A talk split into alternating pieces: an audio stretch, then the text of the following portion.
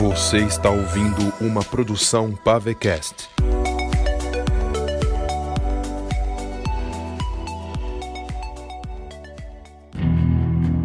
Você está ouvindo Criaturas das Sombras, temporada 1. Episódio 4 Damas da Noite.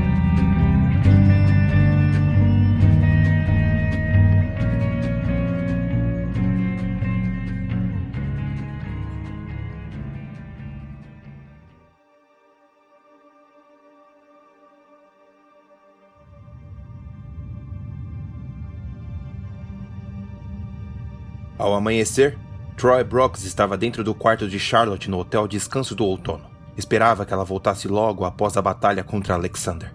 O irlandês observava um retrato em preto e branco de Charlotte quando criança ao lado de seu irmão, Peter, e sua cunhada, Bianca. Ela era pequena nos braços do pai. Troy abriu um sorriso com saudades do idiota do irmão. Ele pôs a fotografia de lado e se levantou, caminhando até a janela e observando o céu alaranjado da manhã. Já se haviam passado três horas desde o desaparecimento de sua sobrinha. Onde você está, Charlotte? Sussurrou para si mesmo. Elliot abriu a porta, entrando com uma maleta de couro e um grande pedaço de cartolina enrolada por debaixo de seu braço. O corpo de Bradford foi jogado atrás do prédio do departamento de polícia, informou o investigador, junto com os outros cadáveres. Tem certeza que ele não está morto? Os corpos serão transportados até o anoitecer. O corpo dele irá se regenerar logo, e ele voltará. É bem provável que ele fuja de volta para os pântanos. Troy se virou para ele, guardando o retrato na mala de Charlotte, irritado pelo plano não ter dado certo. Prometemos a ele que tudo o que teria que fazer era farejar. Mas ele e Alexander destruíram um bairro inteiro. Quando Bradford voltar e souber que Jones morreu, ele vai ficar muito mal.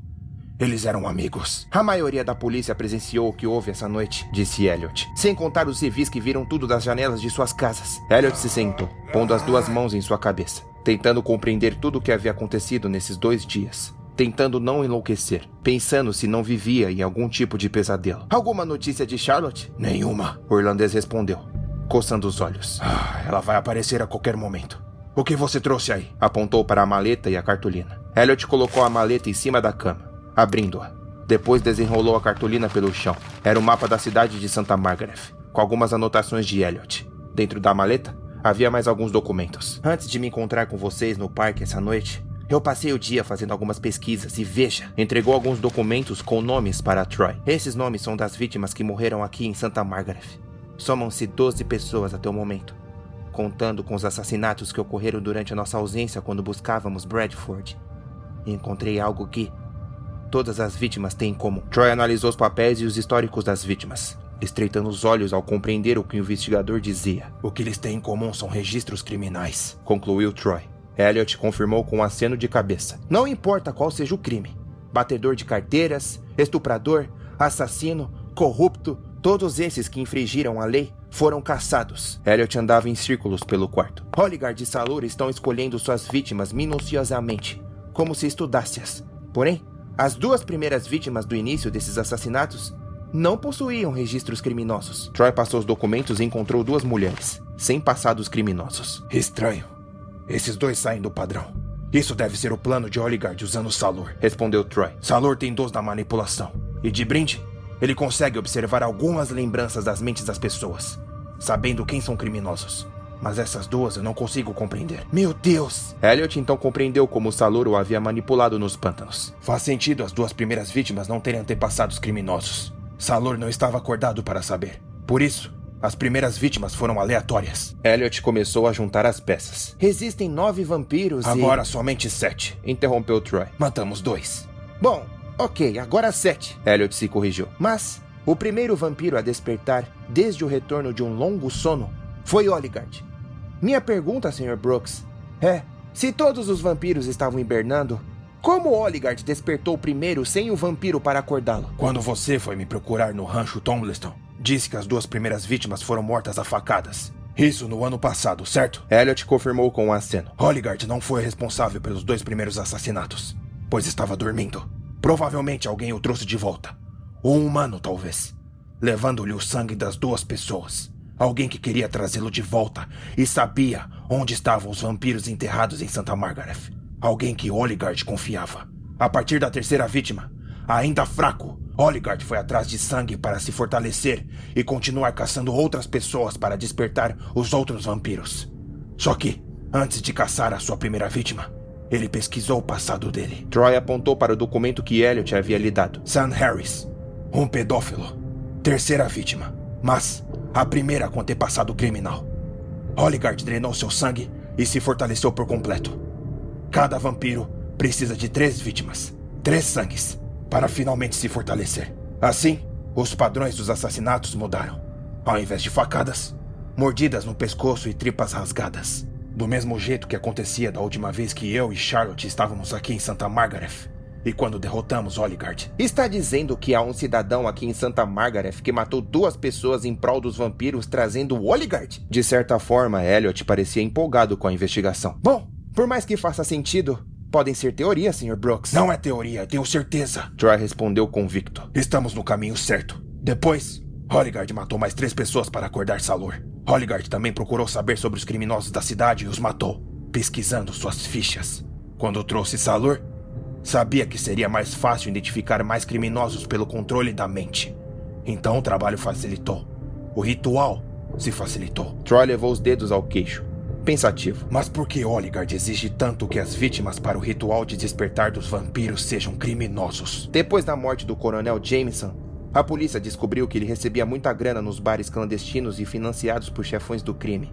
A garota Ellen, da mão decepada, que foi encontrado pelo próprio coronel e seu oficial Benjamin Torian, era uma assassina prostituta que matava seus clientes para lhes roubar os pertences. Salur sabia disso só por manipulá-los. Holigard ordenou que Salur investigasse e descobrisse quem infringia leis. Se fossem inocentes, nada de atacar. Por mais que isso soe estranho, Holigard está limpando a cidade e matando os criminosos. Não confunda Holigard com bondade, Sr. Princet. É lógico que não. Isso é contra a ordem, contra a própria lei. Mas não deixa de ser intrigante. Bom, parece que o Salur não é um ótimo matador.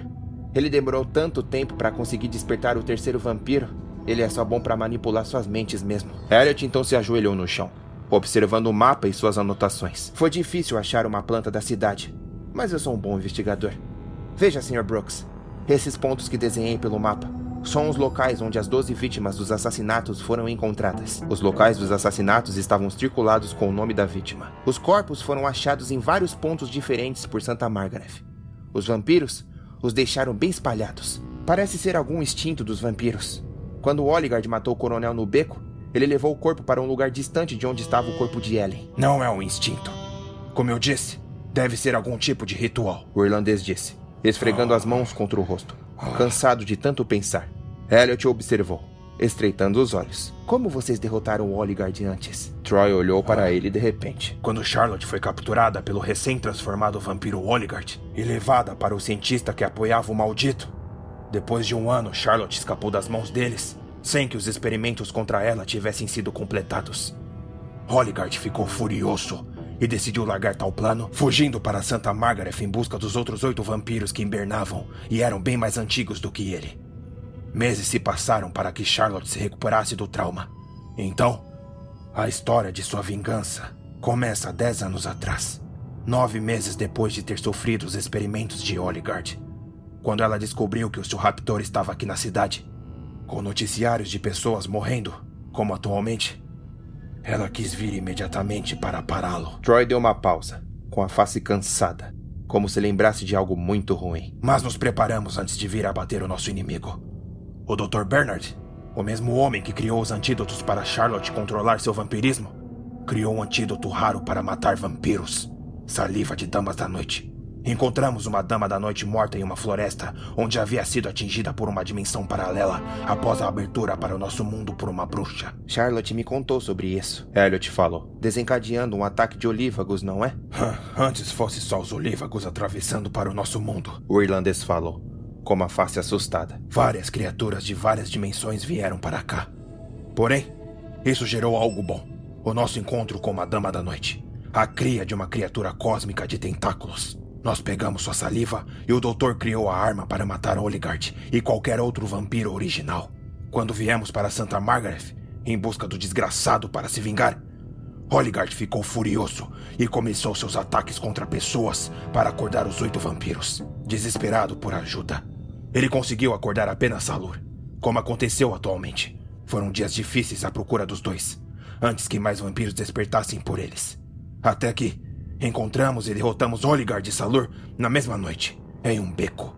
Usamos as salivas, mas não matamos. Eles fugiram, fracos, voltando para os esgotos e desaparecendo voltando à hibernação. Troy ficou em silêncio por um momento. Se tivéssemos seguido eles aquela noite, encontraríamos onde se escondem e mataríamos todos os vampiros originais. Mas fomos embora, vitoriosos, continuando nossas investigações sobrenaturais pelo país. E agora, estamos aqui de novo, combatendo algo que podíamos ter terminado antes. Elliot pensou no que havia acabado de ouvir.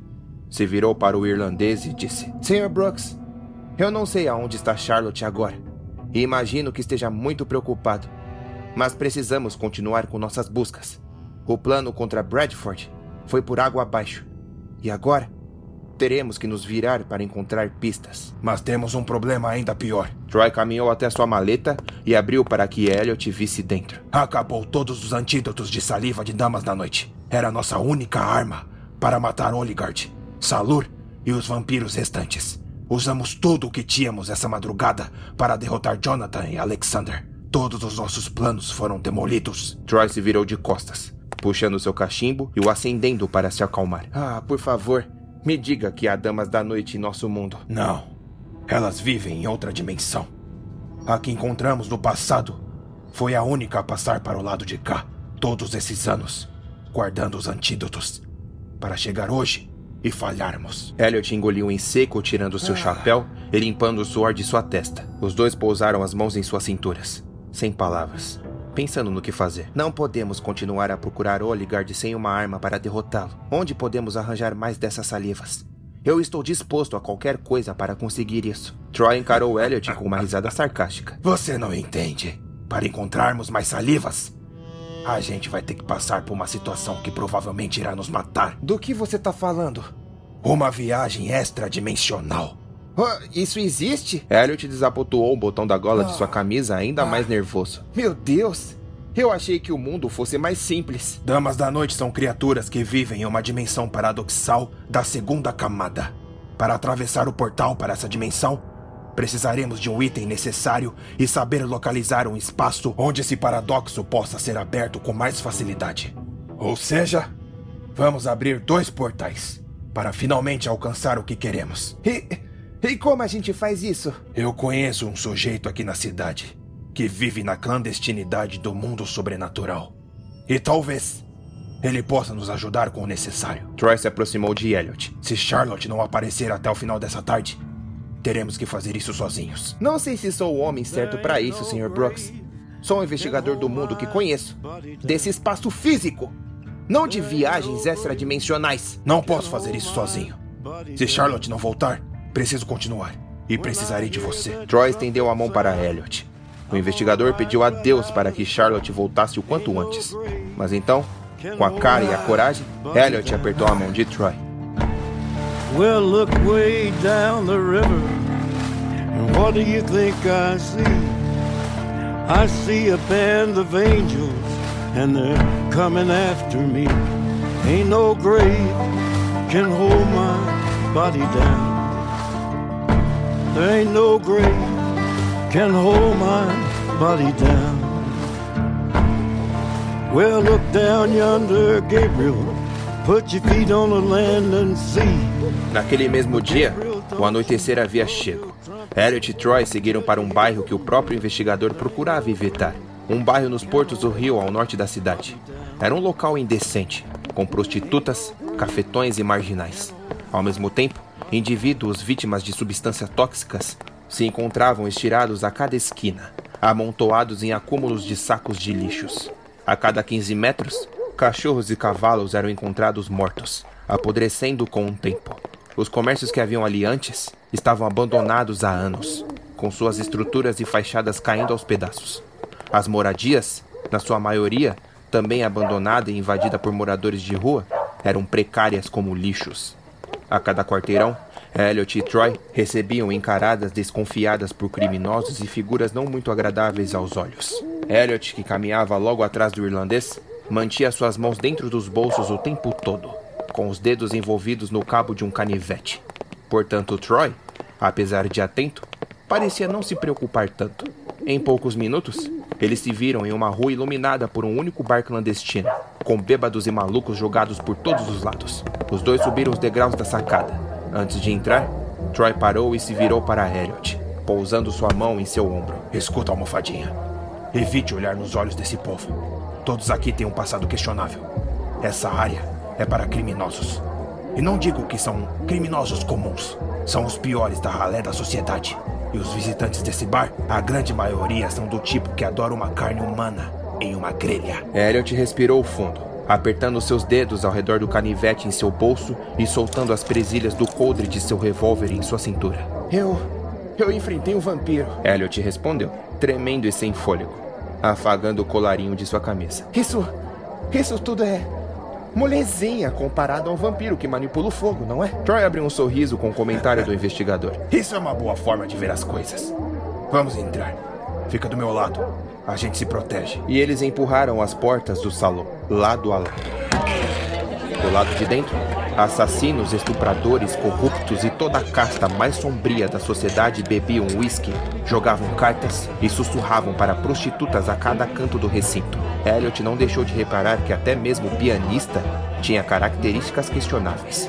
Portanto, para a sorte dos dois, ninguém havia percebido a presença deles. Troy fez um sinal para Elliot e ambos seguiram até o balcão, desviando-se de todos os malucos do caminho. O irlandês apoiou-se contra o balcão e o atendente se aproximou. Um sujeito mal encarado e sem vontade de trabalhar, limpando um copo de vidro com um pano encardido. Um whisky para mim. Jogou uma moeda. E para o meu amigo aqui? Troy se virou para Elliot, esperando o pedido dele. Ah, ah só água. Troy e o atendente, simultaneamente, encararam Elliot com suas sobrancelhas erguidas. Tá de brincadeira, não é? Troy questionou, com um meio sorriso envergonhado. Tem água para cavalo nos ponchos lá fora. Ah, tá. Me vê uma cerveja então. O atendente puxou uma garrafa de cerveja para Elliot e serviu Troy com um whisky. Obrigado, Sr. Brooks. Elliot disse ao irlandês. Pelo quê? Ah, por pagar a minha bebida. Ah, depois eu te cobro. Troy disse, se virando para analisar o ambiente, procurando por alguém. O irlandês, bebericando em seu copo, evitava encaradas. Quem você está procurando exatamente? Elliot sussurrou ao seu lado. Talvez eu possa ajudar a identificá-lo. Então Troy se virou para ele e se aproximou ainda mais, sussurrando. Preciso que você pergunte ao barman o seguinte: como estão as ovelhas que cagam algodão? Elliot se afastou da face de Troy, o encarando com uma sobrancelha erguida. Como é que é? Troy revirou os olhos e repetiu. Pergunte ao barman como estão as ovelhas que cagam algodão. Só isso. E voltou a mapear o bar. Elliot, sem compreender, alargando ainda mais o colarinho de sua camisa, se virou para o balcão e fez um sinal para o homem. O sujeito retornou, esperando por algum pedido. Ah, amigo. Elliot se estendeu por de cima do balcão e o sujeito se aproximou. É. É. Como estão aquelas ovelhas que cagam? Ele pausou, envergonhado. Ai, meu Deus. Como estão as ovelhas que cagam algodão? Elliot pensou que levaria uma bofetada na cabeça. Mas o homem abriu um sorriso torto de cicatrizes, acenou com a cabeça e fez um sinal para que aguardassem ali. Ele se virou e entrou em uma porta de madeira podre no final das estantes de bebidas. Ele foi por aquela porta, disse Elliot, se virando para Troy. Devemos nos preocupar? Não, está tudo bem. Agora a gente espera. Ei, você! Um sujeito gorducho se aproximou dos dois, com uma garrafa na mão. O rosto estava vermelho. Encarou Elliot e um bafo insuportável de bebida subiu pelo seu nariz. Você é o cara que pegou a minha mulher, não foi? Elliot ficou sem reação, olhando para Troy e esperando que o amigo fizesse algo. Depois, viu que atrás do sujeito bêbado haviam mais dois homens o acompanhando. Eu nunca vi o senhor em toda a minha vida. Elliot respondeu. Mas a minha mulher tu já viu. Afirmou o gorducho. Ele se virou para os amigos, se equilibrando com a tontura e apontando para Elliot. Ele mesmo, meus camaradas. Esse bostinho aqui levou a minha mulher pra cama. Tenho certeza que foi ele. Um dos homens tirou um canivete do bolso. O outro, um soco inglês. Que tal a gente arrancar as bolas dele fora? Disse o do canivete, erguendo a lâmina, intimidando. Oh, Interviu Troy, ficando em frente a Elliot. Ai. Apoiou a mão no ombro do gorducho. Ele não é quem você está pensando que é. Está bêbado e não faz ideia do que está dizendo. E quem é você, o pai dele? Eu sou o cara que vai enfiar esse nariz de berinjela na bunda dos seus amigos se não parar de procurar encrenca. Respondeu, apontando para os amigos dele. O sujeito do canivete avançou. Troy puxou a garrafa de cerveja da mão de Elliot e quebrou na cabeça dele. O homem se desequilibrou com o impacto e Troy agarrou seu punho, entortando. O irlandês fechou o punho e deu-lhe um nocaute. Troy puxou canivete quando o homem foi ao chão e jogou com precisão contra o indivíduo do soco inglês. A lâmina atingiu a coxa esquerda dele. Quando se encolheu para tirar o canivete de sua carne, Troy puxou o soco inglês dos dedos do indivíduo e encaixou em sua mão. Acertou-lhe um golpe na têmpora e o apagou. O gorducho bêbado ficou sem reação, encarando seus amigos estirados pelo chão. Troy tirou o metal dos dedos e jogou na barriga do dono. Elliot olhou ao redor e percebeu que todo o bar os encarava. Vamos embora, Elliot. Troy disse, puxando-o pela manga. Está tudo bem. Eles ouviram, se virando. Ambos viram um homem com cabelos banhados em gel, um cavanhaque fino e trajes longos e negros. Senhor Brooks, por favor, me acompanhe. Troy relaxou e seguiu o sujeito, com Elliot em seu encalço.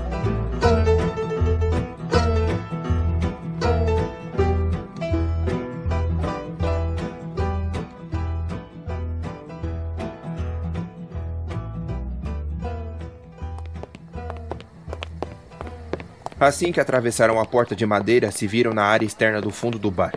Atravessaram um beco para a próxima porta. Quando entraram, se viram em um grande escritório peculiar e sombrio. A iluminação era baixa pelas poucas velas. Havia centenas de jarros de vidros com cérebros, fetos, animais e órgãos mergulhados em líquidos viscosos, enfileirados em uma estante embutida na parede. No teto do recinto, jazia pendurado por cabos de aço um fóssil completo de uma criatura alada. A estante seguinte era forrada de livros. E por de cima de um balcão de símbolos ritualísticos, outros livros que jaziam abertos viravam suas páginas sozinhos. Haviam também morcegos negros e albinos, pendurados de cabeça para baixo, acompanhando-os com seus olhares. Aquários com serpentes, aranhas, escorpiões e besouros enfeitavam a entrada do escritório. No centro do escritório, o tronco de uma enorme árvore subia em direção ao telhado até o lado de fora. Ao redor do tronco, um mini jardim florescia, abrigando em seus galhos um casal de coruja suindara, de face branca, acompanhando-os com suas cabeças enquanto eles caminhavam até a mesa do homem. Nos sofás, em um canto do recinto, duas mulheres fumavam e compartilhavam um narguile. Elliot reparou que as pernas das duas belas moças eram cascos de bode. O investigador esfregou as mãos contra o rosto, preocupado com o que havia bebido no bar. Ele virou o rosto para Troy e apontou para elas, tentando acreditar. Sim, é real. O irlandês respondeu. E não, eu não sei o que elas são. Elas encararam o investigador e abriram sorrisos simpáticos, achando graça pela reação dele. Comportem-se, meninas, disse o dono do escritório, com um sorriso malicioso, se sentando em sua cadeira por detrás da mesa. Elliot enfim reparou que o sujeito trajava um único e longo roupão preto que descia até seus tornozelos, bordado por desenhos prateados de gárgulas e símbolos horripilantes. Os olhos dele eram alaranjados como a cor do crepúsculo. Como vai, Troy? perguntou ele, apontando para as duas cadeiras do outro lado da mesa, convidando-os a se sentar. Fiquem à vontade. Diferente do assento do homem, que era forrado por crânios humanos, as cadeiras dos convidados eram comuns. O que fez Elliot respirar aliviado. Não se incomodem com elas, continuou o sujeito a Elliot, apontando para as jovens e belas moças. Elas não mordem. A não ser que você peça. Piscou para o investigador e as meninas sorriram. Como vai, Wade? Troy o cumprimentou, nem um pouco feliz por estar ali. Vou muito bem. Quem é o seu amigo? Eu sou Elliot Princett. Sou um detetive aqui de Santa Margaret. Ah, sim. Balançou uma das mãos, ignorando o Elliot e se virando para Troy. Cadê a Charlotte? Está ocupada com outra tarefa. Do tipo lutar contra vampiros e salvar lobisomens? Questionou, abrindo um sorriso malicioso. Quem nessa cidade não ficou sabendo do ocorrido da noite passada? Achei que estivesse no oeste. O irlandês rebateu, com um sorriso falso. É, hum, eu estive no oeste sim. Fiquei por lá o quê? Uns quatro meses?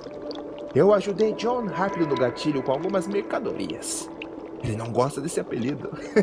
Wade cruzou as pernas e analisou o rosto dos dois. John rápido no gatilho? Um dos criminosos mais caçados? Troy desdenhou. Ah, sei lá. No fim, ele parecia ser uma boa pessoa. Ele não é um indivíduo qualquer. O sujeito é casca grossa.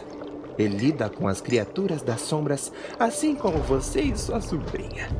Vendi alguns itens quando nos encontramos. Wade se recostou em sua cadeira de crânios, pousando sua mão em seu queixo entediado. Enfim, em que eu posso ajudá-lo, Troy Brooks? Troy tirou um papel amassado de seu bolso com suas anotações e estendeu para Wade por de cima da mesa. Eu preciso de um diário de Lantes com páginas escritas sobre a luz do portal, um pergaminho de anulação de canção de sereias, uma flor de guelra e uma pedra de portal quebrável. Wade leu as anotações enquanto Troy dizia os ingredientes. Ele ergueu o rosto e começou a rir. Elliot virou o rosto para Troy, tentando entender a graça. E Troy revirou os olhos, ansioso para partir logo. O que pretende fazer com todos esses itens? Wade se ajeitou em seu assento, pousando os dois pés sobre a mesa. Vai viajar por entre as dimensões? O irlandês estreitou os olhos e respondeu: Vou procurar Iris Mirama. O sorriso de Wade desapareceu imediatamente observando Troy como se fosse maluco. Iris Mirama? E por que raios você vai procurar por ela no lugar mais profundo do universo? Com todo respeito, isso não te interessa. Meu assunto contigo se limita entre cliente e vendedor. Você tem os itens que necessito? Se sua intenção é se matar, sim, eu tenho. Mas minha principal dúvida é: tirou os pés da mesa e pousou suas mãos no lugar se estendendo em direção a Troy. Como pretende pagar por esses itens tão caros? Troy levou a mão ao bolso de sua calça. Eu vou te pagar com isso. E revelou um frasco do tamanho de um dedo médio, com antídoto de saliva de damas da noite. Mas o que? Elliot não compreendeu. Uh, por Hams. Wade praguejou tal nome com o rosto completamente tentado ao ver o frasco como se fosse um pedaço de diamante. Me diz que isso é saliva de damas da noite. Sim, Encontramos em uma dama da noite que caiu em nosso mundo por acidente. Muito bem, meu querido Troy. Wade se levantou com empolgação, caminhando para uma porta dos fundos do escritório. Esperem aqui. Troy guardou o frasco de volta em seu bolso. Elliot o encarou, sem entender. Afinal, precisavam viajar por dimensões em busca de saliva de damas da noite, enquanto Troy possuía um frasco de tal disposto a vender. Nada fazia sentido. O investigador aproximou o rosto até ele e sussurrou para que as garotas do recinto não o ouvissem. Que droga tá acontecendo aqui? Você disse que tinha acabado os antídotos e tenho no bolso para vender para esse maluco? Esse é o único frasco. Troy rebateu impaciente. Esse único frasco não é o suficiente para matar Oligard, Salur e o restante dos vampiros que invernam. Eu pretendo vender esse ao Wade porque vale muito para ele. Com os itens que irei comprar, será para que possamos viajar em busca de mais. Então, teremos o suficiente para terminar o nosso trabalho. Isso se chama lucro. Eu não vejo lucro quando se tem um pouco do antídoto e pretende vendê-lo em prol de uma viagem interdimensional que provavelmente irá nos matar. É por isso que temos que ser precavidos. Não pretendo morrer. Apesar de ser improvável sobreviver. E o que é Iris Mirama? Elliot se sentia um completo idiota a cada pergunta. E que papo é esse de lugar mais profundo do universo? É difícil explicar, Sr. Princet. Esse lugar que pretendo ir Pode-se contar com uma única mão quantos conseguiram chegar. Você e sua sobrinha têm uma mania muito chata de me explicar as coisas só quando estão prestes a acontecer. E esses itens que você quer comprar são para abrir esse portal para esse abismo do universo? É um pouco mais complicado que isso. Eu irei abrir um portal para as profundezas do universo. E dentro desse portal há uma outra brecha que me levará para um segundo portal, ainda mais profundo, chegando nos salões de Erishmirama. Mas que bosta é essa? Elliot se mesclava entre raiva, dúvida e pânico. Quem é esse cara de que estamos comprando? E quem é essa Erishimirama, droga? Wade é um mago. Ele possui mercadorias poderosas do submundo. E quanto a Erishimirama, eu vou te explicar depois. Wade voltou para o escritório com todos os itens que Troy havia solicitado em cima de uma bandeja. Um pequeno diário fino, um frasco com um líquido amarelo, uma flor azul empacotada e um pequeno cristal de mesma cor. Eu tenho todas as mercadorias de seu desejo, respondeu Wade. Porém, a flor de guerra só tenho uma. Terá que se contentar. É o suficiente. Lembre-se, ao engolir a flor, instantaneamente você terá cinco minutos de fôlego debaixo d'água.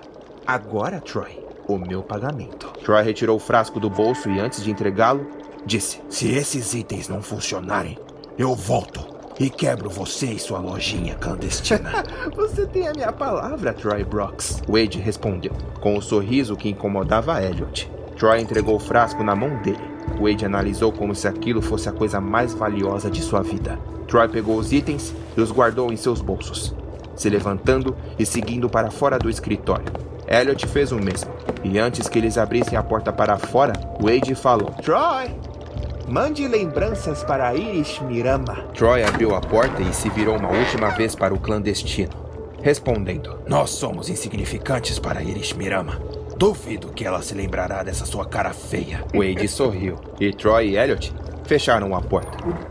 Antes dos dois seguirem para dentro do bar e partirem, o investigador pousou a mão no ombro do amigo e perguntou: Para onde iremos agora? Para o porto de navios de Santa Margaret. Precisamos de um barco a remo e seguir pelo rio, longe da costa. Por que no rio? A única forma de atravessarmos o portal é pela água. O irlandês se virou para ele com os olhos profundos. E respondendo à sua pergunta anterior, Sr. Preset, Irish Mirama é um kraken cósmico. Basicamente um polvo colossal.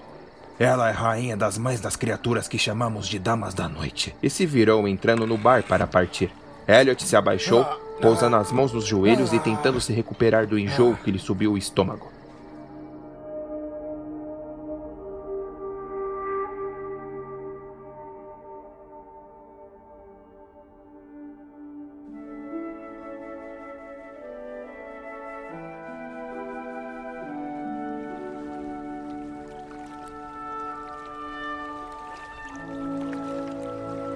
Uma hora mais tarde, no início da madrugada, o investigador e o irlandês estavam em uma ponte de madeira no porto da cidade. Troy havia pago um sujeito qualquer para o aluguel de um barco a remo. Elliot estava na ponta do cais, observando o céu estrelado que se estendia no horizonte, refletido pela superfície da água. E Troy desamarrava as cordas dentro do barco, desatando os nós dos postes. Eu devo estar completamente maluco, Elliot comentou, com um olhar distante. Sou só um detetive de Santa Margaret. E agora, eu tô lidando com monstros dimensionais. Vou pedir um aumento para os meus serviços. Muito bem, rapaz, disse Troy, puxando os remos para dentro do barco e os encaixando nas laterais. Já paguei o aluguel do barco para o dono e precisamos devolver até o amanhecer. Charlotte, pelo visto, não vai aparecer para ajudar. E tenho certeza que é por um bom motivo. Onde é que ela tá? Troy olhou para trás, para a cidade ao longo da costa. Eu não sei, mas confio nela. Não é a primeira vez que ela desaparece durante um caso de investigação sobrenatural mas ela vai aparecer. E espero voltar vivo antes que ela decida vir até nós. Mas chega a ser estranho, não acha? Desde que Charlotte reapareceu como vampira quando jovem, isso passa longe de ser estranho. Não sei se devíamos viajar para outra dimensão sem informá-la. E se não der certo? Ela nunca saberá o que aconteceu. Wade e... irá contar a ela se caso algo acontecer conosco. O irlandês o interrompeu, se sentando no banco do barco. E bem, eu andei pensando e não acho que você deva viajar comigo, Sr. Princet. Eu mudei de ideia. Isso seria muito arriscado para você. Então, cai fora daqui. O quê? Cai fora? Do que você tá falando? Você me pediu ajuda essa manhã. Sim, eu pedi. Mas andei repensando e sua sanidade não está preparada para o que vamos enfrentar. E além do mais, Wade só tinha uma flor de guerra, então. Você não vai me deixar aqui, Sr. Brooks. Eu tenho muito o que fazer. Vou remar naquela direção no meio do rio, na escuridão. Ele acendeu um lampião. E você? Bom, vai para casa e descanse. Melhor, Procure por Charlotte. De jeito nenhum, Sr. Brooks. Eu vou com você. Vou ajudar. Escuta, rapaz. Você ouviu o que eu te falei antes? Vou lidar com uma criatura cósmica. Essa jornada tem grandes chances de ser apenas de ida. Não vou te pôr nessa. Elliot sacou seu revólver e apontou no peito do irlandês. Troy arregalou os olhos indignado. Eu tô dizendo que não irei levá-lo pela sua segurança. E você aponta o revólver para mim? Se eu soubesse que fosse tão ingrato, não teria me preocupado tanto. Elliot abaixou o revólver e apontou para o casco do barco. Eu vou com você, seu irlandês desmiolado. E se insistir no contrário, eu atiro nesse barco e ele afunda. Troy ficou surpreso com a atitude do rapaz. Não esperava tanta coragem e insistência. Mas o irlandês sabia que a insistência de Elliot vinha de algo que ele não compreendia. Pois se soubesse o que teriam de enfrentar, jamais aceitaria acompanhá-lo. Bom, já que está tão disposto a ter uma morte lenta e tenebrosa, não iremos morrer. Elliot afirmou. E se caso não morrermos, está disposto a viver o resto de sua vida com seu psicológico destruído? Tarde demais. Eu já me tornei um homem atormentado, Sr. Brooks. Elliot guardou a arma no coldre. Mas se conseguirmos derrotar Oligar de Salur, será o suficiente para mim pensar que pessoas deixarão de morrer. Muito bem, seu engomadinho de merda. Troy respondeu com um longo sorriso. Comece a remar.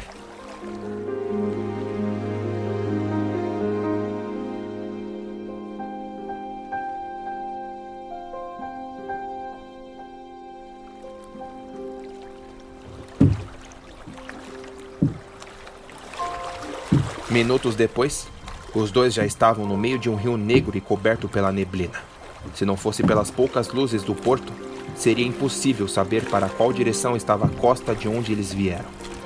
Elliot remava com as mangas de sua camisa para cima e dois botões de seu colarinho soltos. Troy lia o diário que havia comprado do mago em silêncio, movendo os lábios com a leitura em total concentração. No que. Esse diário ah, vai nos ajudar? Elliot perguntou durante a remada. Ele serve para o ritual de abertura para o primeiro portal. Ele respondeu sem erguer os olhos das páginas. Eu só preciso pronunciar as palavras de forma correta. E quando ouvirmos os sons de respostas, um ponto específico desse rio irá brilhar. É aí que viajaremos para a primeira dimensão. Elliot continuou remando, se esforçando ao máximo para que o rio não os levasse para o lado contrário. O investigador viu a costa seguinte, onde abrigava a penitenciária do outro lado da cidade. Lembre-se, rapaz. Troy falou, ainda concentrado na leitura. Você irá comigo até a primeira passagem. Só apenas uma flor de guerra. A partir de lá. Veremos o que podemos fazer, Sr. Brooks. Elliot o interrompeu. Estamos juntos nessa. Alguns minutos mais tarde, Elliot sentiu os braços rígidos e doloridos após remar em círculos. O irlandês não ergueu os olhos das páginas nem por um momento. Até que fez um sinal para o investigador e eles pararam. Elliot puxou os remos para dentro do barco. E ali eles permaneceram, no silêncio da noite, em alto mar, na escuridão do rio estreito da costa da cidade. Que te planuiam observam portales. Pronunciou Troy. Que te planuiam, observam portales. Ele fechou o diário bem devagar, pronunciando repetidamente, apertando os olhos com força. Elliot encarou o rosto do irlandês. E por um momento, sentiu um arrepio subir pelas suas costas. Sentiu um leve e sutil balanço do barco e pensou nos jacarés do pântano. E de repente, Troy ficou em silêncio. E uma resposta lhes veio em algum ponto da neblina. Você ouviu? Perguntou Elliot. Reme na direção. Troy apontou. Elliot abaixou os remos e foram em frente. Troy pronunciou. Que te planuiam, observam portales. Que te planuiam, observam portales. A voz lhes respondeu ainda mais próximo, seguido por um brilho branco embaixo d'água, bem abaixo do casco do barco. Elliot puxou os remos para dentro do barco e encarou, procurando a origem das luzes. Que luz é essa? Como é possível? Troy fez um sinal de silêncio para o rapaz e pronunciou uma nova frase. Hit não olhes abartes. Troy estendeu o livro para a lateral do barco e o soltou. O livro caiu na água e afundou, em direção à luz do fundo. Está dando certo, o irlandês comentou, tirando de seu bolso o frasco com o líquido amarelo que havia comprado de Wade. Abriu a tampa e bebericou até a metade, estendendo o resto para Elliot. Beba isso. Vai anular os encantos das sereias. Sereias? Beba logo, Elliot. Elliot pegou o frasco rapidamente e bebeu o restante. Tinha um gosto quente que se espalhou pelo seu paladar e desceu pela sua garganta. Se lembrava do sabor azedo de laranja e limão.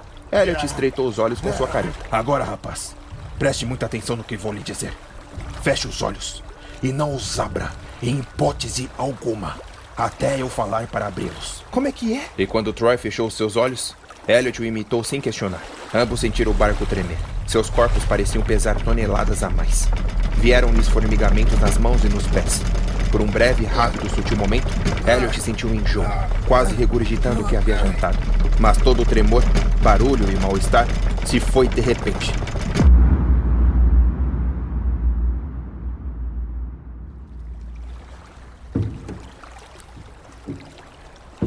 Tudo se acalmou. Elliot, tremendo e suando, estava curioso demais, desejando reabrir os olhos. Mas o medo era ainda maior, o que o fazia apertar suas pálpebras com muita força. Ao mesmo tempo, seus dedos estavam rígidos ao redor dos cabos dos remos. Elliot, Troy sussurrou à sua frente. Pode abrir os olhos. E ao abrir, Elliot olhou para o barco e tudo parecia no lugar. Mas quando virou o rosto, se viram navegando em águas cristalinas e iluminada por tons brilhosos e azuis. Seguiam pela garganta de uma caverna. No topo rochoso e brilhante, em meio às grandes estalactites, milhares de pontos se iluminavam, como se um céu estrelado se abrisse em tons fantásticos e indescritíveis. As estalagmites, posicionadas nas encostas da caverna, eram feitas de cristais semitransparentes, refletindo luzes roseadas. Elliot ficou estupefato se levantando do barco para observar toda aquela maravilha ao seu redor. E então, ele viu algo que o deixou ainda mais hipnotizado. De repente, flutuando próximo ao teto da caverna, Três grandes baleias surgiram em um rasante lento e calmo. Elas batiam suas nadadeiras como se fossem duas grandes asas que as mantinham acima deles. As belas e enormes criaturas se pareciam com fantasmas brilhantes.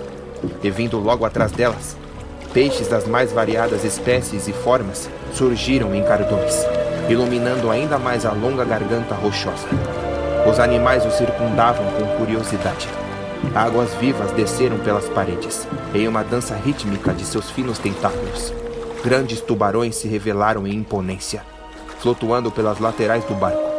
Em guias, ciris, conchas, anêmonas, tudo brilhava, sem deixar nenhum rastro de sombra e escuridão. Por mais maravilhoso que fosse, Elliot tremia em um misto de emoção e medo. Sentiu vontade de chorar perante criaturas tão fantásticas.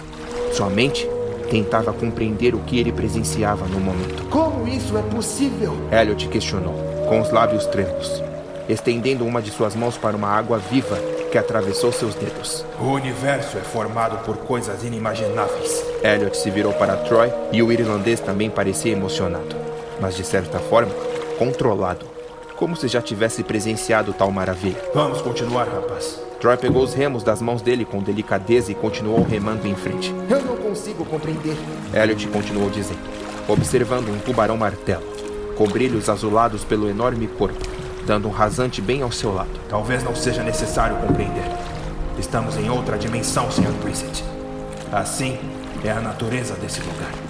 O rio da caverna os levou para o caminho à frente, seguindo a garganta. E quanto mais avançava, mais criaturas aquáticas surgiam. Portanto, os animais começavam a se afastar, desaparecendo aos poucos. As luzes pelas paredes e pedras permaneciam acesas, iluminando cada canto possível. Quando viraram uma curva, a garganta se estendeu para todos os lados, e o que era um rio agora se parecia com um grande lago iluminado. Elliot então avistou sereias a alguns metros de distância. Elas pulavam e nadavam em grupo, próximas a uma única rocha azul. As criaturas eram belíssimas. Tinham seios fartos e nus, com cabelos das mais variadas cores se estendendo pelos seus corpos. Elliot nunca havia visto mulheres tão lindas como aquelas. Portanto, no lugar de pernas, haviam enormes caudas aquáticas de escamas brilhosas. Caudas ainda mais compridas que seus próprios corpos. Elliot sussurrou, preocupado e encantado. Está tudo bem, Sr. Brissett. Troy comentou, remando sem olhar para elas. Aquele elixir amarelo que bebemos antes da travessia para essa dimensão inibe um pouco dos encantos delas. Mas se olhar por muito tempo, a magia dessas criaturas pode nos manipular e nos levar a um abatedouro de dentes mortíferos. Por mais tentadoras que elas sejam, não são mulheres, são demônios aquáticos. Não se engane pela aparência. Se visse suas formas originais, perderia sua sanidade. Elliot se virou e prometeu a si mesmo que olharia o suficiente para não se deixar encantar. Ele viu que além das enormes caudas, em seus belos braços haviam barbatanas, e entre os dedos das mãos, camadas de nadadeiras. Quando o barco se aproximou pela lateral da pedra onde elas jaziam, tudo pareceu ficar mais lento. Elliot encarou uma delas, com os longos cabelos loiros e olhos claros como o azul de um céu de verão. A sereia ao lado possuía tranças em seus cabelos castanhos. E por último, o investigador ficou encantado ao ver uma de cabelos ruivos e fartos. Ela se virou para Elliot e abriu um sorriso encantador, tirando o seu fôlego. A bela moça lhe enviou um beijo, e Elliot teve vontade de se jogar na água para agarrá-la. Os olhos provocantes dela, com cores castanhos, penetraram em sua alma. Elliot! Troy empurrou seu ombro e ele balançou a cabeça. Eu disse para não olhar por muito tempo. Por mais que tenhamos bebido o elixir, os poderes mágicos dela são muito fortes sem encarar-nos. Se não tivéssemos bebido, elas já estariam se banhando em nossas tripas. Elliot se virou uma última vez para a bela ruiva e viu então, por um breve e rápido momento, que era uma criatura demoníaca, longilínea e grotesca. O investigador virou o rosto e se concentrou no caminho em frente, se afastando dos monstros, seguindo por um canal estreito de água. E após se distanciarem o suficiente, Troy parou, puxando os remos para dentro do barco. Aqui deve ser o ponto. O irlandês comentou, ficando de pé. Ele entregou para Elliot o cristal que haviam adquirido com Wade. Elliot estendeu a mão para pegar, erguendo uma sobrancelha, confuso. Essa pedra é a nossa chave para fora daqui. É a chave para retornarmos para o nosso mundo. Basta jogar no chão do barco, que irá se espatifar e levá-lo de volta em um piscar de olhos. Nos levar. Você quis dizer não? Troy o ignorou, checando no bolso de sua camisa a flor de guerra. Como eu disse, talvez essa viagem não seja de volta. Pelo menos não para mim. Tudo irá depender de como Irish Mirama irá me receber em seu salão abismal. Se ela quiser me devorar, ela irá. Troy começou a tirar o casaco e dobrar as mangas da camisa. Eu só preciso convencê-la a me dar uma quantia o suficiente de saliva de suas Espera, crias. espera, espera. Eu posso ir contigo. Dessa vez não. Troy foi ainda mais firme. Se eu não voltar em uma hora, você quebra essa pedra e garanto que estará de volta. A salvo. E avise a Charlotte que eu a amo. Elliot ficou furioso e levou a mão até o seu revólver, pronto para ameaçá-lo novamente. Mas o coldre estava vazio. O quê? Cadê minha arma? Aham! Troy mostrou o revólver de Elliot em sua cintura. Eu a peguei enquanto babava por aquela sereia, a almofadinha. Você vai voltar. Elliot apontou o dedo contra a face dele, furioso. Porque se não voltar, não teremos antídotos para matar o Oligar de Salor. E você tem que proteger a sua sobrinha. Então, Troy Brooks, faça isso por ela e se negue a falhar. Troy se virou para ele com um sorriso após terminar de desabotoar os dois primeiros botões de sua camisa. Muito bem, garoto. Farei o meu possível. Está feliz com a resposta? Ah, não foi muito convincente. É, agora o que vai fazer exatamente? E sem responder, Troy pulou do barco para a água. Mas que que é isso, seu maluco? Irlandês bêbado e sem noção. Troy boiou de volta para cima, batendo os braços e as pernas. Para que eu possa ir até o próximo portal, no salão de Irish Mirama, eu preciso mergulhar o mais fundo possível nesse rio. Então, há grandes chances de eu morrer antes mesmo de chegar até ela. Se você morrer, eu te mato. Elliot apontou. Boa sorte, Sr. Brooks. Ha! Até logo, rapaz. E Troy mergulhou, desaparecendo por entre os brilhos abaixo d'água. Elliot se recostou no banco do barco, sentado, em meio à garganta da caverna luminosa, observando ao redor com os braços cruzados em frente à sua barriga, inseguro. Ele disse: Até logo, rapaz. Então isso significa que ele vai voltar. É, ele vai voltar. Elliot puxou seu relógio de bolso para checar o tempo e percebeu que os ponteiros percorriam para o lado contrário. O tempo retrocede aqui? Questionou, intrigado.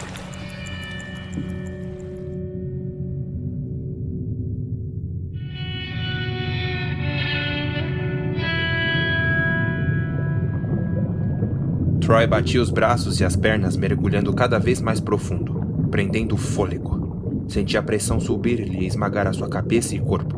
O sangue em suas veias começou a correr mais rápido, enquanto o coração acelerava os batimentos. Os brilhos sob a água começavam a desaparecer para dar lugar ao início da escuridão das profundezas. Assim que Troy sentiu o limite de seus pulmões, puxou a flor de guerra do bolso e o levou à boca, engolindo-a de uma vez. Como algo mágico, os pulmões se encheram com oxigênio em um piscar de olhos. O irlandês tinha agora mais cinco minutos extras. A pressão apertava ainda mais o seu corpo, mas ele não desistiu de descer. A escuridão do abismo o envolveu. Mergulhava nas trevas. Não enxergava nada, mas continuava. Os minutos corriam como se fossem segundos. Três minutos se passaram. Mal sentia seus músculos agora. Com sua sanidade em risco, começou a chorar no meio do caminho. Parou por só um segundo e olhou para cima. Talvez fosse para cima, já que não compreendia mais os lados. Apenas trevas. Ele queria voltar até Elliot, arrependido de estar ali. Queria voltar para casa. Queria abraçar a sua sobrinha e dizer o quanto a amava. O irlandês pensou em nadar de volta. A sanidade se danificou ainda mais e seu corpo o travou. Seu pavor foi tão grande que urinou nas próprias calças. Não havia mais o que fazer. Simplesmente nadou. Não sabia para qual lado. Apenas se foi. Dois minutos se passaram e o efeito da flor de guerra terminou. A falta do fôlego o agarrou novamente. Esbugalhou seus olhos. E ele gritou. Berrou com força. Mas no abismo ninguém podia ouvi-lo. Ninguém no mundo conhecia aquele abismo. Troy estava sozinho em um inferno extradimensional. O irlandês não aguentou e a água se deslizou rapidamente para dentro dos pulmões. Se debateu apavorado. Agarrou a própria garganta. Seu corpo se contraiu em múltiplas dores. O afogamento era dolorido. E então se enrijeceu, sem mais reação.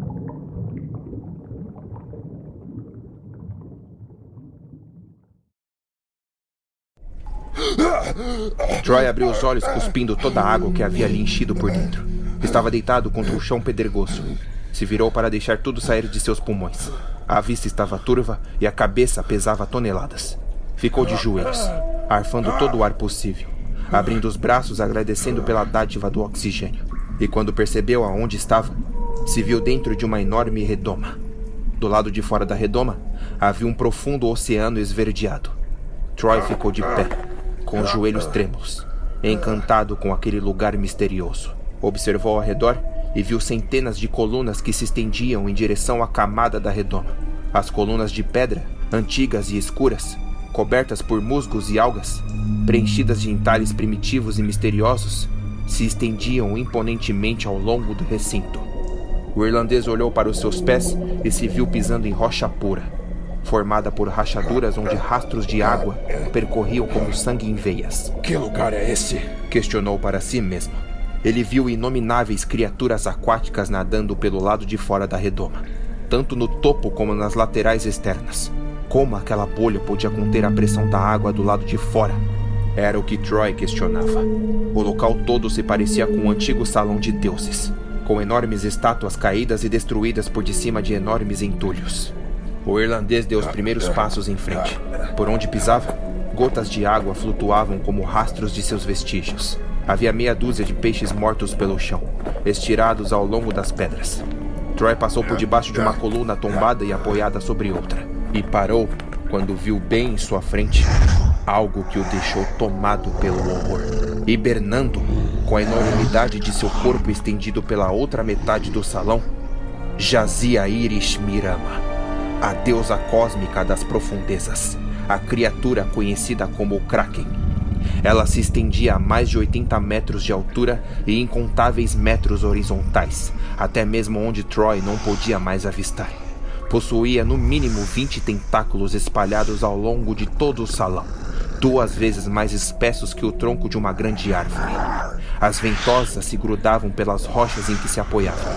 Troy olhou para sua direita e não podia acreditar como tais tentáculos podiam se estender a tantos quilômetros. A pele do deus monstro era vívida como o azul do mar, e a cabeça redonda se aparentava a uma grande colina.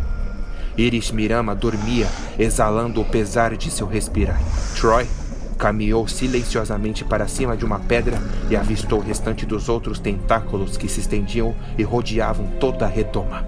Era uma imagem assustadora. Meu Deus, onde eu vim parar? Troy desceu da pedra e caminhou lentamente em direção onde as pálpebras da enormidade se encontravam fechadas. O irlandês se ajoelhou e uniu suas mãos, suplicando palavras que havia aprendido nos ritos dos antigos livros de cultistas que idolatravam Irish Mirama. Irish Mirama, Knut, Alanhar. E algo formidável e horripilante aconteceu.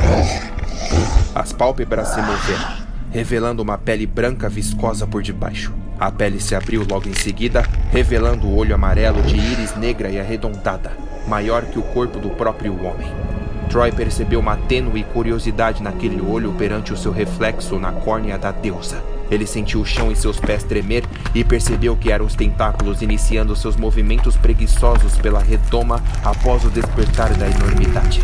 O mundo pareceu se mover quando os braços da coisa se espalhavam pelo recinto, se enrolando em colunas e se esgueirando pelo chão, grudando suas enormes ventosas pelo solo. Sua cabeça se ergueu para o alto quando os diversos braços se flexionaram e se posicionaram em seus devidos lugares, cobrindo o irlandês com a sua sombra eclipsa. A pele azul do monstro se modificou ao longo do corpanzil e seguiu pelos tentáculos, até se esverdear. O irlandês deduziu que tais mudanças de cores denotavam o humor da coisa. Troy estava apavorado prestes a perder o controle de sua mente ao tentar entender o incompreensível. Questionou para si mesmo qual era sua importância perante o universo, já que nos confins das estrelas, um ser tão poderoso se abrigava em algum canto escuro da existência. Eles. Eles, Mirama. Foi tudo que ele conseguiu despejar de sua boca. Questiono-me o porquê de um ser tão insignificante estar aqui em minha formidável presença. O Kraken respondeu, com movimentos por debaixo de seus tentáculos. Eu. Eu. Troy entrelaçou os dedos fortemente. Vem a sua formidável e inabalável presença, com muita humildade, para solicitar a ti um pedido. Eu, um ser imprestável, como um grão inútil de areia em sua presença, lhe suplico um pequeno desejo. Você vem ao meu abismo insigne, com esse cheiro insuportável, com toda essa audácia de se dirigir a mim para me solicitar um pedido. O olhar do monstro lhe lançou tanto poder que o homem se encolheu. É melhor ser bem persuasivo, escolha. Por favor, Oh, incomparável e impressionante Irishmirama! Troy tentou ficar de pé, mas sem encará-la. Eu clamo que entregue a mim uma quantia que, para você seja favorável, de saliva de uma de suas filhas. Uma dama da noite. O Kraken continuou a olhá-lo, com repugnância e irritação. A deusa não compreendia um pedido tão fajuto perante a existência infinita do universo. Nunca compreendi como criaturas tão insignificantes perante a existência sem fronteiras foram capazes de sequer surgir por um tempo tão medíocre de vida. Deve se orgulhar por eu, a deusa dos cosmos, se dirigir a você, criança. E por todo o seu corpo anzil, a cor de sua pele verde foi substituída por um tenso vermelho. Sim! Oh, incrível controladora das profundezas do mar. É uma das maiores honras de toda a minha vida insignificante. Troy mentiu. Tudo o que apenas sentia era algo pior que o horror. Eu vejo em suas entranhas ignóbeis um sentimento inarrável pela sua espécie. Um sentimento que desperto perante minha igreja presença. O Kraken moveu um dos seus tentáculos de tal forma que Troy pôde ver por um vislumbre a boca colossal dela se movendo enquanto falava, revelando inúmeros dentes enfileirados do tamanho das colunas de pedras do salão, salivando até formar poças d'água pelo chão. E então, seu tentáculo voltou para o lugar, cobrindo-lhe os dentes. Por que o interesse em obter a saliva de uma de minhas filhas? Oh, fabulosa Iris Miranda! Eu, criatura vil de um mundo esquecido e ignorado pelos seres esplêndidos como ti, desejo derrubar um ser que provocam mal contra inocentes. As salivas de suas damas na noite são tão especiais que elas poderiam destruir esse mal em prol de nossa ínfima vitória. A criatura ergueu um de seus vinte tentáculos no ar e o levou até o chão com um impacto jamais visto. A pele vermelha se modificou para uma cor negra como as trevas. O respirar do monstro se intensificou a ponto de Troy sentir uma fúria divina. E por que devo permitir que uma filha minha entregue de boa vontade o que você, ser imprestável, tanto suplica? Por que vir à fundura de minha casa para envolver-me em coisas tão desinteressantes aos seres dos cosmos? Seres como eu, que possuem tarefas egrégias comparável à existência da humanidade em um planeta tão esquecido no pequeno universo. Troy sabia que Iris Mirama era muito mais do que a forma daquela criatura aquática. Iris Mirama se transformava em um kraken para evitar que sua forma original dizimasse qualquer outra criatura apenas por estar em sua presença. O irlandês entendia que ela vivia em um cosmo além da compreensão humana. Por isso, se sentia tão fraco em sua presença, física e mental. Bastava um único olhar a ele para consumi-lo da existência. Portanto, ela ainda permitia que ele vivesse por alguma razão misteriosa. Troy ficou sem palavras após a fúria dela. Ele voltou a se ajoelhar, se demonstrando infinitamente inferior. Ele suplicou na língua dela. Sua fala perante a minha língua é grotesca, ser pequeno. A laringe de sua raça é incapaz de pronunciar palavras tão grandiosas. Troy começou a chorar. Seu corpo estava sedento. Não aguentava tanto poder. Ele não sabia distinguir seu atual sentimento. Era um sentimento novo. Não sabia nem ao menos se era bom ou ruim. Eu te imploro. A pele de Iris Mirama voltou ao seu azul. E então, ela ergueu outro de seus tentáculos e Troy pôde ver por um vislumbre um grupo enorme de criaturas que se assemelhavam a pequenas lulas. As lulas se amontoavam umas sobre as outras, brancas e transparentes como filhotes, protegidas e escondidas por debaixo das ventosas de sua rainha e mãe. Mirama emitiu um som para suas filhas e apenas uma delas flutuou para fora da proteção da criatura, indo em direção a Troy com timidez e hesitação. A criatura ficou de frente para o homem, o encarando com seus olhos esbugalhados e sem expressões. Troy sabia que era uma dama da noite. Apesar de ser um filhote, tinha dois metros a mais do que ele. Enquanto para Iris Mirama a criatura era uma filhote fraca e inocente, para Troy tal criatura parecia enorme e perigosa. Vá, minha filha. E dê a esse homem o seu elixir. O Kraken abaixou seu tentáculo, escondendo as suas outras filhas. Fique parado, mano. Se machucá-la, não quererá nem saber o que lhe acontecerá. A dama da noite envolveu seus tentáculos brancos ao redor do irlandês. Ele permaneceu imóvel, e a criatura entregou a ele um cristal endurecido e transparente, sólido ao redor, líquido por dentro. Aquele cristal era mais do que necessário para a criação do antídoto contra os vampiros. A Dama da Noite então flutuou rapidamente para o tentáculo de sua mãe e Iris Mirama permitiu que ela se escondesse com as outras irmãs. Troy caiu de joelhos erguendo o cristal perante o Kraken. Jamais poderei retribuir, grandiosa rainha. Você retribuirá, sempre estável. Pois quando o seu fim chegar, que para mim será longo, cobrarei algo após sua morte. Eu ainda o verei. Iris Mirama voltou a fechar seus olhos lentamente, voltando ao seu profundo sono. Troy recuou um passo, até sentir um forte impacto empurrar.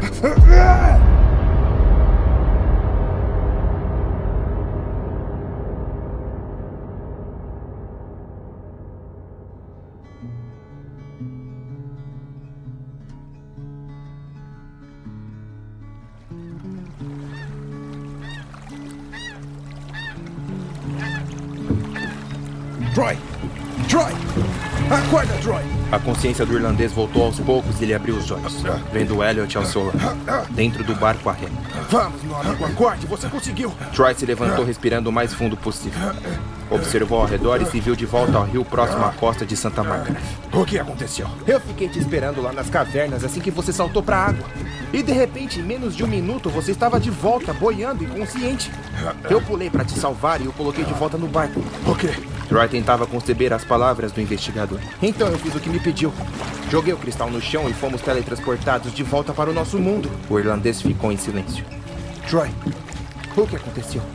Eu vivi um pesadelo. Ele respondeu, abrindo sua mão e olhando para a pedra formada por saliva de damas da noite. Paguei um preço caro para estar na presença de Iris Mirama.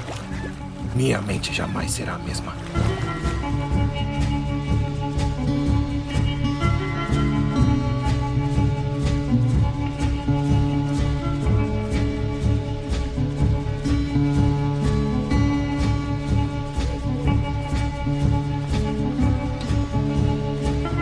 Naquela mesma noite, a alguns quilômetros dali, no centro de Santa Margaret, o alemão doutor e pesquisador Volt voltava para sua casa em plena madrugada, após um dia inteiro no laboratório.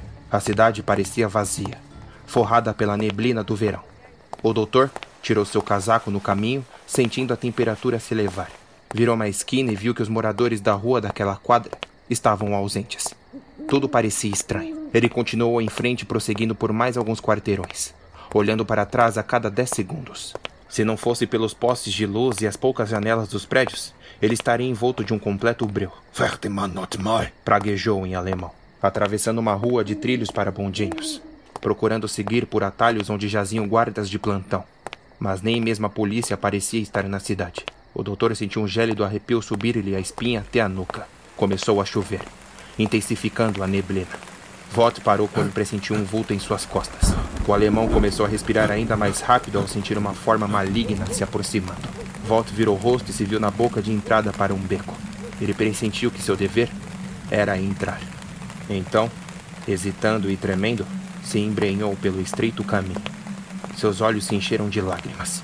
Tudo o que ele queria era voltar para sua casa e se abrigar em seu conforto. Mas todos os seus pensamentos se esvaíram ao virar a esquina das trevas. Em meio a duas paredes sombrias de tijolos, havia um lampião pendurado em um arame na altura de seu rosto. Ao lado do lampião havia um homem de costas, trajado com um sobretudo negro e uma cartola na cabeça. As mãos estavam em suas costas, revelando os anéis em todos os seus dedos. O indivíduo misterioso tinha ombros largos, porte elegante e uma estatura esbelta. Seus cabelos negros estavam belamente compridos até o pescoço. O Dr. Volt se ajoelhou em súplica. Oligard! O saudou com profundo respeito. Oligard se virou em sua direção com uma face cansada. O doutor só viu metade de seu rosto, iluminado pelo fogo do lampião. Doutor Volt. Oligard o cumprimentou com elegância. Escute, Oligard. O alemão se levantou do chão, ainda curvado perante ele, medindo meticulosamente suas palavras. Eu, Estou fazendo o melhor que posso com o rapaz. Mas os experimentos não tiveram êxito. Eu dei a você um mês. Sutilmente, o vampiro demonstrou impaciência. Eu sei, Menher. Mas os experimentos fez o rapaz se transformar em um selvagem. Ele age como um animal. Diferente da garota Charlotte. Você realizou os mesmos procedimentos? Oligard ajeitou os anéis em seus dedos. O doutor sabia que tal gesto indicava irritação. E há os mesmos procedimentos. No entanto, como eu havia lhe dito antes, o corpo de Charlotte havia reagido bem às modificações.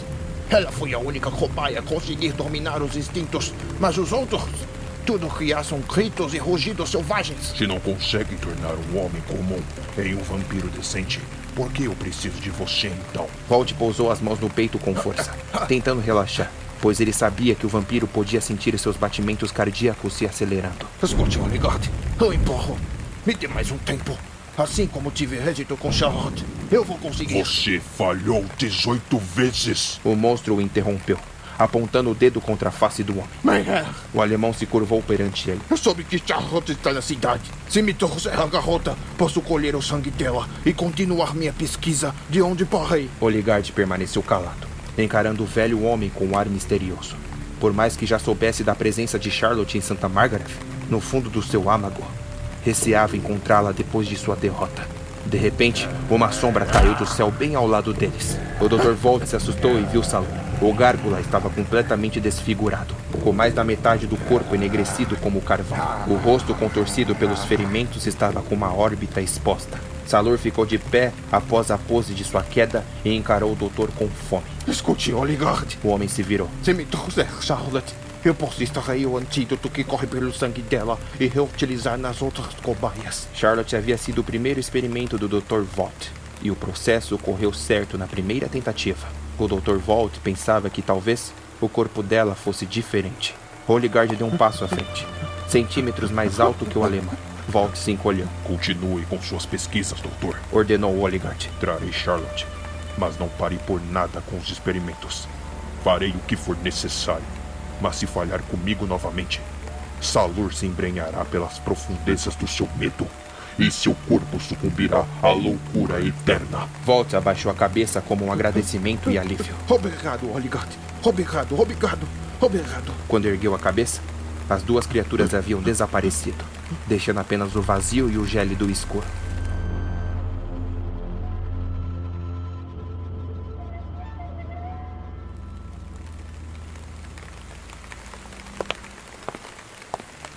O doutor chegou em sua casa. Fechou a porta, pendurando seu casaco e chapéu encharcados no suporte ao lado. Abriu uma portinhola abaixo do tapete da sala, puxou um lampião e desceu por uma escadaria. Apertou o interruptor da parede de pedra e algumas lâmpadas se acenderam no recinto. O local era um laboratório clandestino, com maquinários, fórceps, macas, estantes com antídotos e seringas. O alemão caminhou até o lado oposto da parede, vestindo seu jaleco amarelado. Se aproximou de um enorme forro e retirou os lenços. Três criaturas selvagens se debateram do lado de dentro quando o forro os descobriu, estendendo seus braços por entre as grades. Volt recuou dois passos. As criaturas eram suas recentes cobaias. Três humanos com faces monstruosas e corpos retorcidos. Eles salivavam e rugiam do outro lado, famintos e sedentos. Ai, ai. Volt sussurrou para si mesmo, balançando a cabeça negativamente ao ver o resultado de seu último antídoto aplicado contra as pobres almas. De repente, os três pararam, encarando o alemão com faces soturnas e horripilantes. O doutor se virou de costas e se aproximou de sua bancada, fazendo mais algumas anotações em seu diário. Durante as anotações, Vought tirou seus óculos e esfregou as mãos contra o rosto. Estava cansado, dolorido, sem dormir há quatro dias consecutivos. Trabalhava demais durante o dia e se sentiu obrigado a trabalhar de madrugada em seus projetos para saciar a vontade de Oligard. Se o arrependimento matasse, ele já estaria morto há muito tempo. Desde a época em que se voluntariou a iniciar suas pesquisas para Oligard. Volt se virou para as criaturas e as observou por um longo período. O primeiro era Thomas Pont, o morador de rua que Oligard havia trago a ele dois meses antes. A segunda era uma mulher, Nayara Lins, sua aprendiz de pesquisa. Volt havia ameaçado a carreira da pobre moça quando a induziu para vir à sua casa. Nayara ficou com tanto medo que cedeu, e assim o alemão a capturou. A última criatura era Benjamin Torian, um oficial de polícia que havia sido capturado por Salur três noites depois da morte do coronel Jameson. Volt enquanto analisava as cobaias, se lembrava do que Oligard e Salur haviam discutido em seu porão em uma noite qualquer, há poucos meses antes. Oligard havia dito ao vampiro esguio que para despertar os outros vampiros originais era necessário sangue humano. Portanto, caçariam apenas ralés de Santa Margaret, infratores e assassinos. Mas para as experiências de Volt, eles queriam pessoas boas, gentis, que se preocupavam com o próximo, pois esses eram merecedores da divina superioridade do experimento para se tornarem criaturas poderosas. Volt voltou a esfregar o rosto angustiado. Mais uma falha minha. Comentou para si mesmo. Preciso do sangue da Charlotte. Bateu o punho contra o seu armário. As criaturas do outro lado da grade começaram a rosnar e mostrar seus enormes dentes, como se pressentissem algo. O doutor observou as monstruosidades e os três encaravam um canto escuro do porão. O alemão pegou seu lampião e caminhou até o local. Iluminou o canto do recinto e não havia nada. Ah, estranho. E quando ele se virou, uma mulher agarrou sua garganta com uma força além do normal e tirou seus pés do chão. O doutor ficou sem ar, se debateu. Os dedos dela se apertaram ainda mais em seu pescoço. Volt reconheceu aqueles olhos furiosos e famintos. Dr. Volt! Charlotte sussurrou, com a face monstruosa se aproximando ao seu rosto. A jovem moça tentava se controlar, enquanto reflexos impulsivos se espalhavam pelo rosto dela, segurando o máximo possível a sua transformação. Char Charlotte! Volt falou de olhos esbugalhados e face vermelha.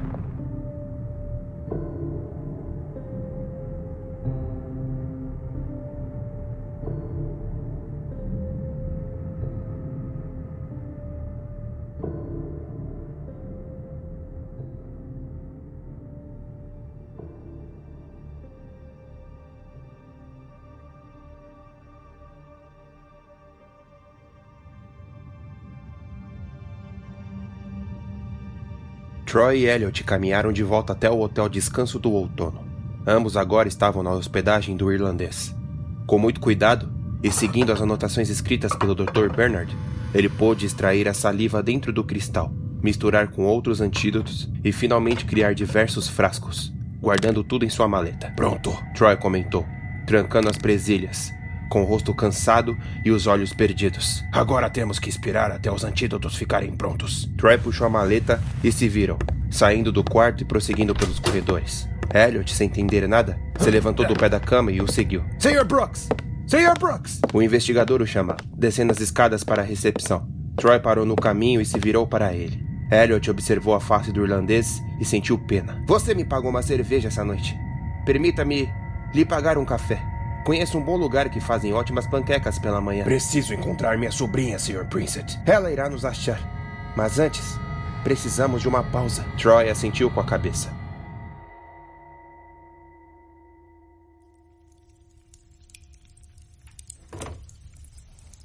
Ao amanhecer, ambos estavam em uma cafeteria onde Elliot frequentava por quase todas as manhãs. Elliot recheava sua panqueca com um pouco de mel, enquanto Troy encarava o seu café amargo. O investigador sabia que o irlandês parecia confuso e perdido em seus pensamentos após estar na presença de algo além de sua compreensão. Portanto, precisava distraí-lo. Precisava concentrá-lo para o fim da jornada. Sr. Brooks, eu sinto muito pelo que passou. Eu. Eu aposto que tudo isso irá valer a pena no final. Você se sacrificou em prol de nosso êxito. Troy permaneceu calado, bebericando em sua xícara. Elliot picarreou. Eu moro nessa cidade há oito anos. Eu morava mais ao leste, depois do estado de Nova Janison. Vivia com meus irmãos e meus pais. Meu velho era um fazendeiro esforçado. Acordava antes do cântico do galo, pegava a enxada e ia cuidar de nossas terras. E quando o galo cantava, eu e meus irmãos acordávamos para ajudá-lo. Elliot encarou as panquecas. O cheiro o fazia se lembrar daquelas manhãs de quando jovem. Meu pai abria um grande sorriso quando nos avistava se aproximando para começar o trabalho. Isso é hora de acordar? Ele perguntava, nos sujando de terra molhada. Ele sempre teve orgulho de mim e de meus irmãos. Dizia que quando crescêssemos, cuidaríamos do legado da família, apontando para toda aquela terra. Seu pai devia ser um bom homem, comentou Troy. Ele era assim. Era o tipo de pessoa que não praguejava durante o trabalho duro. Sempre que podia, tirava um tempo de seu dia para ficar conosco. Elliot se recostou em sua cadeira, tentando conter as lágrimas. Mas toda vez que ele mencionava o meu futuro, como se pertencesse a ele, eu tinha medo. Era a única coisa com que meu pai me amedrontava. Meu sonho sempre foi conhecer o mundo, estudar, pesquisar, procurar pelo meu verdadeiro ofício. Quando eu decidi argumentar com meu pai, ele dizia: Sua casa é aqui, e você e seus irmãos cuidarão de nossas terras. E tudo o que eu respondia era um aceno de cabeça. Minha mãe apoiava meus desejos, sorria ao ouvir sobre os meus sonhos, mas não se punha contra o meu pai. Eu até compreendia. Queria apenas que todos ficassem unidos sem conflitos. Só que o fatídico dia sempre chega. Foi quando arrumei minhas malas. Meu pai ergueu a mão contra mim, pronto para me espancar. Ele estava furioso. Queria me machucar. Descontar toda a sua raiva por conta de minha escolha. Minha mãe se jogou contra ele, me protegendo, implorando para que ele se acalmasse. O meu velho cedeu. Ele não me odiava, ele me amava. Portanto, estava decepcionado. E antes que eu fugisse, ele se virou para mim e respondeu: Eu o criei, o alimentei, o tornei um homem. E você me retruca com o coração ferido e doente. Elliot fechou os punhos por de cima da mesa. Aquelas foram as últimas palavras de meu pai. Foi embora sem olhar para trás. A primeira lágrima escorreu pelo seu rosto, pingando de seu queixo. Ele se recobrou limpando o rastro da lágrima. Bom, eu vim para Santa Margaret e me tornei o assistente de um detetive muito sagaz. E sorriu, como se fossem boas lembranças. Ele me treinou para me tornar o que sou hoje. Me tornei algo que desejava ser. Útil para a sociedade. Os anos se passaram até que revisitasse minha família. Quando voltei para as terras de meu pai, encontrei outras pessoas. Os moradores disseram que o sujeito anterior havia falecido e que sua família havia partido para San Mateus. Elliot enfim se calou, terminando sua história. Troy continuou observando o rapaz. Pensou pela primeira vez que aquele investigador poderia ser uns 20 anos mais jovem do que ele. O irlandês se lembrou de uma pessoa muito especial. Elliot o fazia se lembrar dessa pessoa. Eu tenho um filho, Sr. Princett. Elliot olhou para Troy com surpresa. Ele deve ter a sua idade hoje. O rapaz cresceu e se tornou um homem e tanto. Eu sempre estive ausente quando ele era criança. Não acompanhei seu crescimento, porque estava ocupado demais roubando e matando com uma gangue ao lado de meu irmão. Ele bebericou o café. Meses depois, desbravando o oeste com criminosos, voltei para casa e minha mulher me deixou. De hipótese alguma eu a culpo. Ela levou meu garoto. E muitos anos depois, eu revi meu filho, um rapaz de autoridade e presença. Abriu um sorriso orgulhoso. Meu filho se tornou um juiz. Elliot retribuiu o sorriso. Espero reencontrá-lo um dia, pois a última vez que nos vimos, ele não me recebeu muito bem. Queria distância de mim. Naquele mesmo dia, eu segui até a sua casa e vi que ele havia constituído uma família. Eu tenho uma netinha. Troy disfarçou suas lágrimas e deixou o assunto de lado. Enfim, como seu pai se chamava? Jack Princett. E seu filho? Como se chama? Eric. Eric Brooks. Elliot apoiou os cotovelos contra a mesa e disse: Tenho o pressentimento que seu filho um dia irá te perdoar, Sr. Brooks. É um bom homem. Eu não o conheci no passado, mas acredito que tenha tido sua redenção. Troy acenou com a cabeça sem dizer nada. Então Elliot deixou o assunto de lado e continuou. Eu tenho uma dúvida. Como Charlotte pode encostar em salivas de damas da noite enquanto os outros vampiros não? Charlotte não é uma vampira original como Oligard, Salur e os outros. Seu dom foi criado em laboratório. Por isso ela é imune. Troy bebeu mais de seu café. Por mais que tenha características vampíricas, ela ainda é uma humana. Pode se ferir como qualquer um de nós. Se eu soubesse que um dia minha vida viraria de cabeça para baixo como nos últimos dois dias, eu teria me preparado melhor. Elliot comentou, um tanto confuso. Agora que conseguimos a saliva de Dama da Noite, finalmente poderemos confrontar essas criaturas. Mas eu ainda me intrigo em pensar que Oligard mata apenas pessoas ruins e. O investigador se interrompeu catatônico. Ah, o que foi, rapaz? Elliot se levantou da cadeira como se algo iluminasse sua cabeça. Eu sei onde está o Oligard.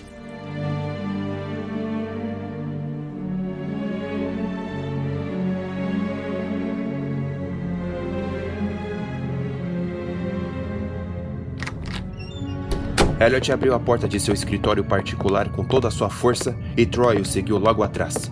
O irlandês olhou ao redor admirando o escritório dele. Tudo organizado, bem iluminado, preenchido de livros em estantes e quadros com imagens de professores de reputações filosóficas. Elliot se sentou em sua cadeira, puxou a cartolina no mapa da cidade de sua gaveta e abriu sobre sua mesa. Veja! Apontou para os locais onde as vítimas foram assassinadas. Três vítimas para cada vampiro.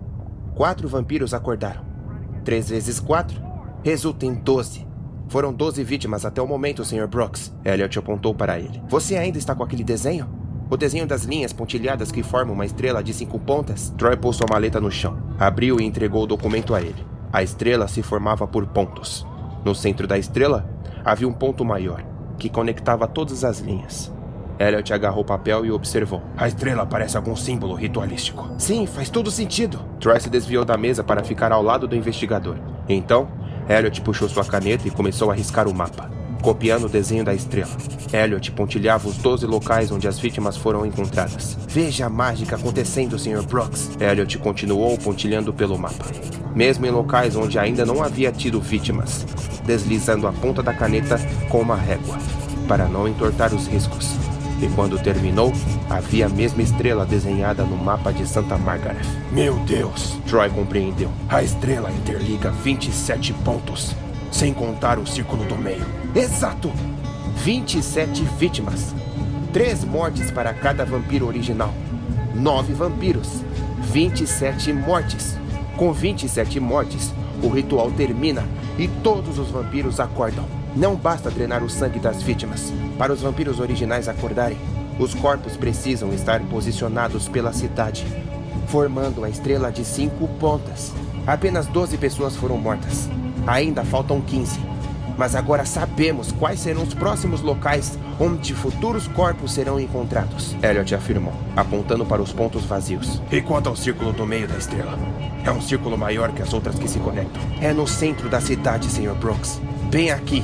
É o local onde estão os nove caixões no subterrâneo. Fica no bairro Outono, abaixo da estátua de Santa Margaret na rotatória em frente ao Hotel Descanso do Outono, onde você está hospedado. Elliot e Troy se entreolharam, catatônicos. São 27 corpos posicionados pela cidade ao redor da estátua de Santa Margaret. Deve ter alguma passagem por debaixo daquela estátua. Troy não acreditava, abrindo um sorriso empolgado. Você os encontrou, Sr. Brissett? Você os encontrou! Isso que é um detetive!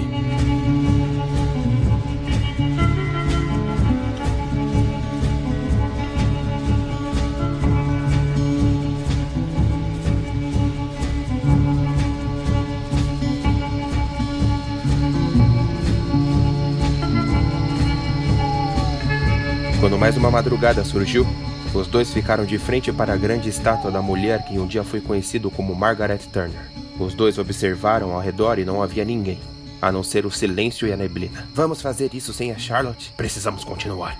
Temos os antídotos da Dama da Noite. Não temos muito mais tempo. Está bem.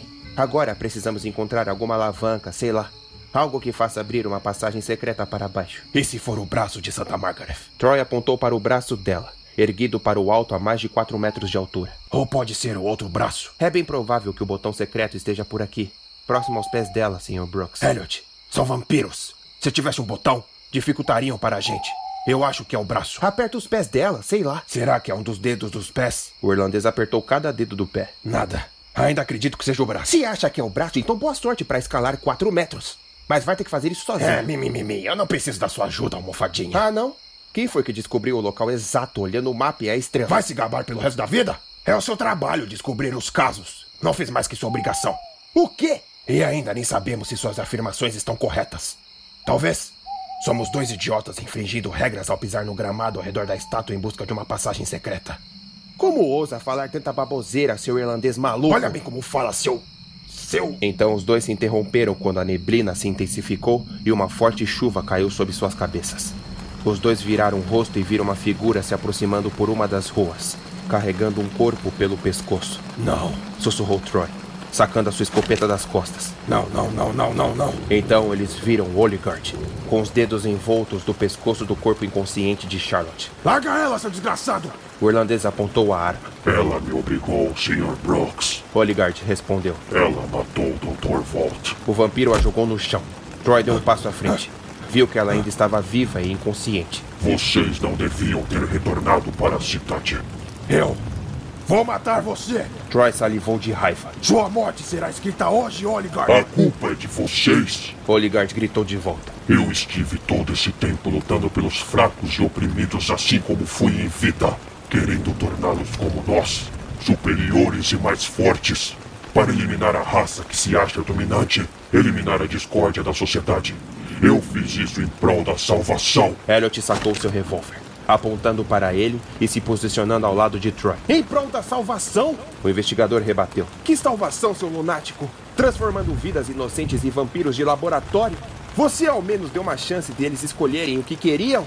Essa é a maneira mais eficaz. Oligard encarou Elliot. Os fracos e injustiçados seriam presenteados por mim.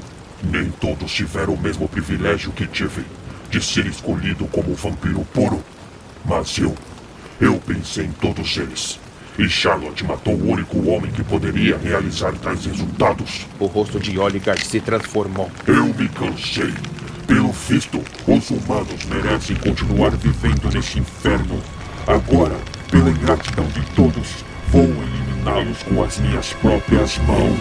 Oligard avançou abrindo sua enorme boca monstruosa. Troy ergueu a escopeta contra a face dele e disparou.